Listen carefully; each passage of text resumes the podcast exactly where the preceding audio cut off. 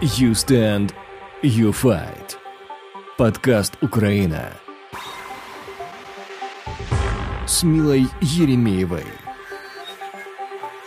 О жизни и выживании в Украине.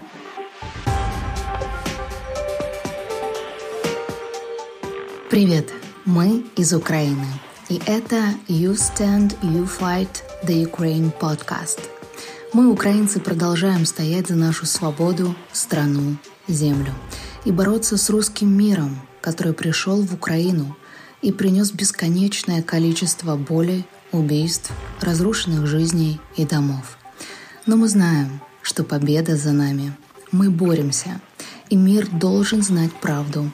Поэтому я решила говорить с очевидцами войны, которые из первых уст рассказывают, что им пришлось пережить. Сегодня я вас познакомлю с Катей. Ей 22 года. Она модель, участвовала в украинском телепроекте «Топ-модель по-украински».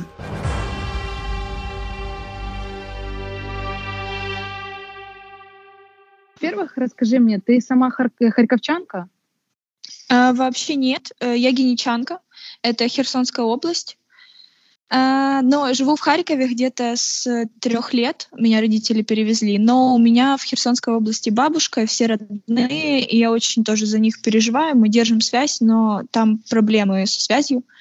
Поэтому у меня сердце вообще неспокойное. Вроде бы хотя бы тут мы, когда спускаемся в бункер, но я сижу, переживаю и думаю, как они там. А когда ты впервые услышала вообще взрывы, какие-то несвойственные городу телодвижения? Когда это произошло? Ну, вообще, э, изначально, когда говорили про войну, я даже не могла представить, э, что такое возможно. То есть у меня мозг отвергал все эти мысли, и я воспринимала это как шутку. До того момента, когда 24 числа утром, там вроде бы около 5 утра, мы прям услышали очень громкие взрывы, начали трястись э, стены, стекла, мы услышали визги с других квартир, ну и проснулись все. Э, и в тот момент э, ты понял, что это была не шутка. Вот это самое страшное.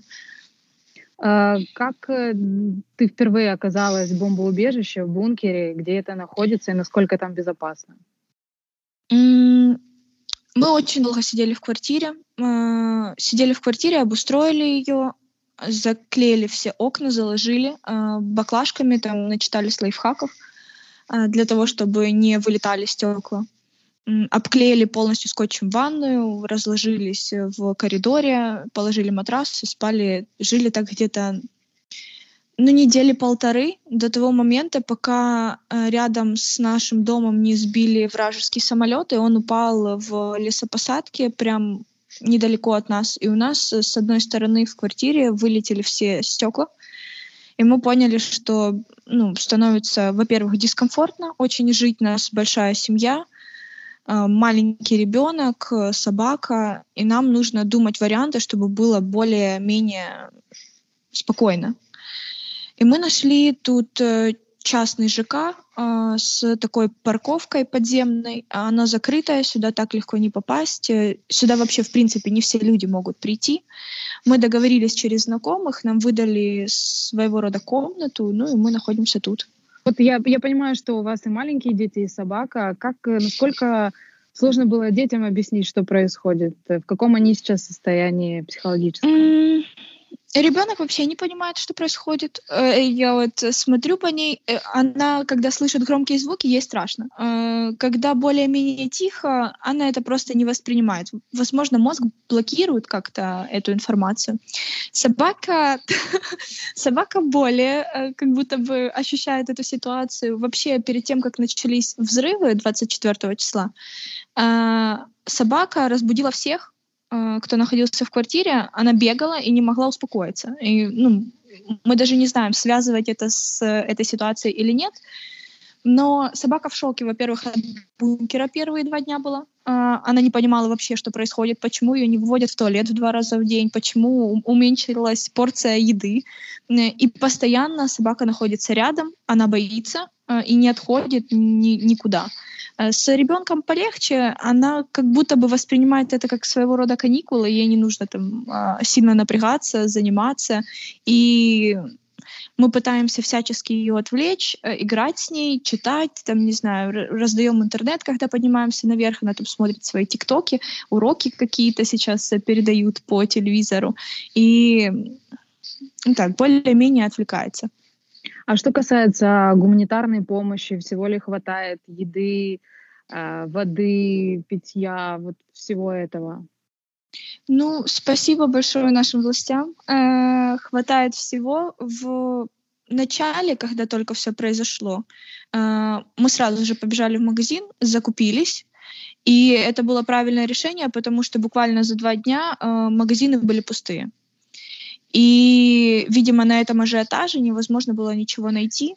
Потом э, так получилось, что магазины начали нормально опять работать, пополнять свою продукцию. Э, мы смогли нормально закупаться. Потом я так замечаю сейчас, э, ездит гуманитарная помощь, тоже там в час дня приезжает машина, раздает хлеб, раздает э, йогурты, сметану, э, молоко, если такое возможно, детское питание детям.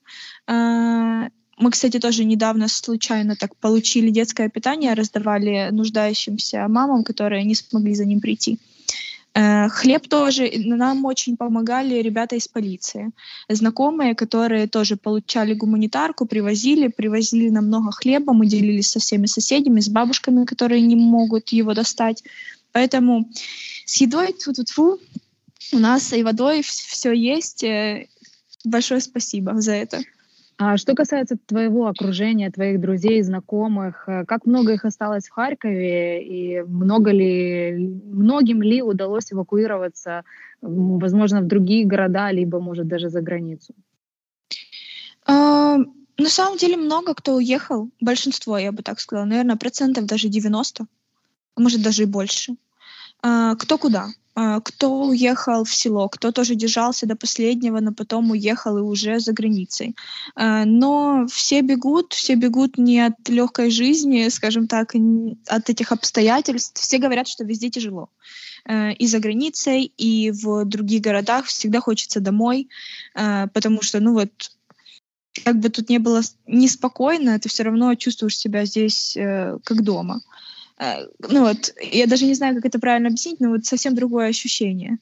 И, ну, я не знаю, я когда списываюсь со своими друзьями, мне так тяжело на них смотреть, потому что вот ты смотришь на них и понимаешь, во-первых, ты видишь, как они все повзрослели, а не по дням, а по часам, а во-вторых, вот вот все настолько переживают, и все неспокойные. Вот ты видишь, что вот душа не лежит, вот что-то не то.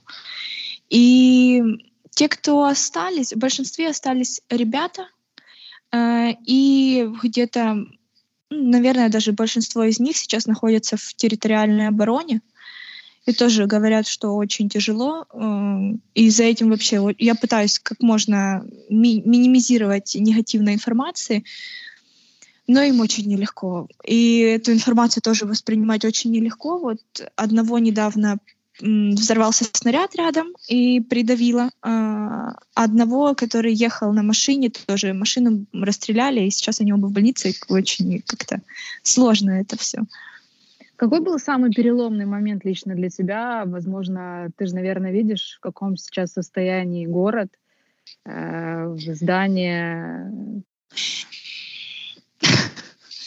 Это уже у меня такое истерическое. Ну, Харькова, наверное, ну, если говорить правду, уже просто нет. тяжело. Я смотрю на это все. Вот знаешь, есть такие места э, значимые для каждого человека, с которыми вот особенные. Ты просто смотришь на это место, и оно тебе о многом говорит, много воспоминаний навеивает. И смотреть, как это все разрушено, это как-то очень тяжело. Э, особенно на вот такие любимые места, особенно я очень люблю архитектуру. У нас были офигенные такие монументальные красивые здания, очень красивая там лепка старая. И это так все блин, скотски разрушено, и аж, не знаю, сердце кровью обливается. Очень жалко вообще наши зоопарки, животных. И вот самый переломный, наверное, момент дня два назад или в общем, попали в, опять в зоопарк и погибли два орангутанга. А у меня, короче, такая история милая, что ли, с ними. Там был такой, как семья орангутангов. И маленький такой об обезьяночек, и такая хорошенькая вообще животинка была. И я когда приходила в зоопарк, я вот обожала подходить к этому вольеру, а он такой стеклянный был, и бегать от начала до конца, и эта обезьянка бегала за мной. И, в общем, ее не стало, и мне как-то так как-то очень тяжело стало после этого. Вот так. Э, скажи, насколько объединились люди вокруг? Я понимаю, что вы друг другу помогаете. Э, ты увидела большую разницу до 24 февраля и после 24? Да, конечно.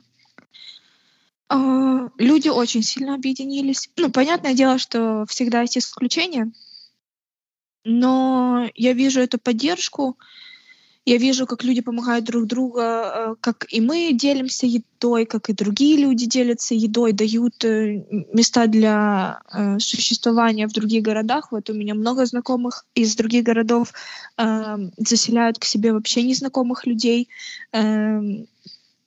потому что понимают, что ну, нет возможности больше. Ну, типа, другим людям тоже нужно как-то жить. И украинский народ явно сплотился. С одной стороны, за этим приятно наблюдать, но не в таких обстоятельствах. Хотелось бы это видеть. Но я знаю, что мы все сильные, и я сейчас вижу, насколько мы становимся сильнее и сильнее с каждым днем, дух вот наш как будто бы растет. Несмотря на то, что очень печально за всем этим наблюдать, все, что сейчас происходит. А, скажи, ты наверняка видела военную технику на улицах, а, и то, что к нам пришли те гости, которых мы явно не, не желали видеть. А тебе есть что им сказать? А, честно, я настолько далека от всей этой политики, и мне кажется, я на мир смотрю более какими-то детскими глазами в розовых очках. Но это все страшно. Я не понимаю, кто пришли к нам. Ну, я даже я, сейчас, как это правильно сформулировать? Я не понимаю, за что они воюют. Вот, наверное, это так. Я не понимаю, как они расценивают свою жизнь и наши жизни. Разве жизнь вообще человеческая стоит, стоит вот этого всего? И это настолько как-то страшно все осознавать, что, что мы как разменная монета какая-то, что мы ничего и не значим для наших братьев. Я даже не знаю, как их теперь назвать. И мне хотелось бы, чтобы они одумались чтобы это все закончилось как можно быстрее, чтобы э, мы могли сохранить как можно больше нашей земли, наших людей, нашей архитектуры, вообще наш, нашего дома, чтобы чтобы они перестали. Мне хотелось просто, чтобы они перестали, чтобы они нас услышали и одумались. Скажи, пожалуйста, а у тебя есть друзья в России, которыми ты, возможно, общаешься и пыталась достучаться или нет? А, да, есть. Э, большинство ребят э, понимают, что происходит. Э, некоторые были на митингах, но, но это безрезультатно. А также у меня есть родственники, но если честно, я даже перестала с ними общаться, потому что э, большинство из них говорят, что Владимир Владимирович поступил правильно. И сидишь над тобой ты боишься, ты падаешь на землю, у тебя вылетают окна, ты смотришь, как, блин, люди гибнут, а тебе звонят и говорят, что все правильно было сделано, ну, ты понимаешь, что, видимо, ну, вам не стоит общаться. Поэтому люди, которые понимают, они как бы до сих пор мне пишут, спрашивают, как мы, живы ли мы. Эти сообщения очень ценны, потому что ты понимаешь, что ты важен для этого человека. Но а все, кто считает иначе, это их право, но нам не по пути. Какое ты будущее видишь у Харькова мирного?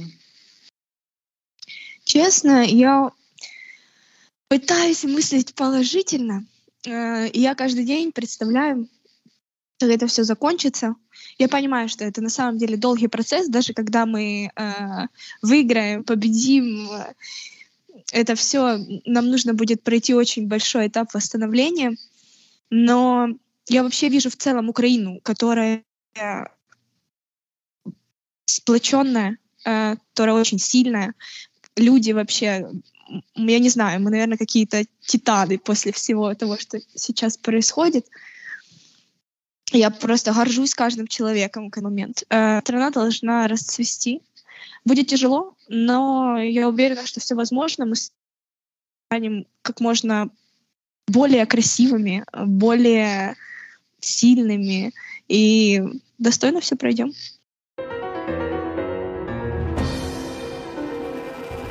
В данный момент Катя, маленькая сестра, мама и французский бульдог Тим вынуждены уехали из Харькова, потому что участились обстрелы и авиаудары по жилым районам российскими войсками. Сейчас они в Киеве в безопасности, а отец остался защищать город помогать тем, кто не может выехать. Но мы верим и знаем, мы победим. И обязательно семьи вновь объединятся за большим столом. И мы не остановимся говорить правду о российской агрессии, которая пришла на украинскую землю. С вами была Мила Еремеева. Жду каждого в своем инстаграме mila.еремеева.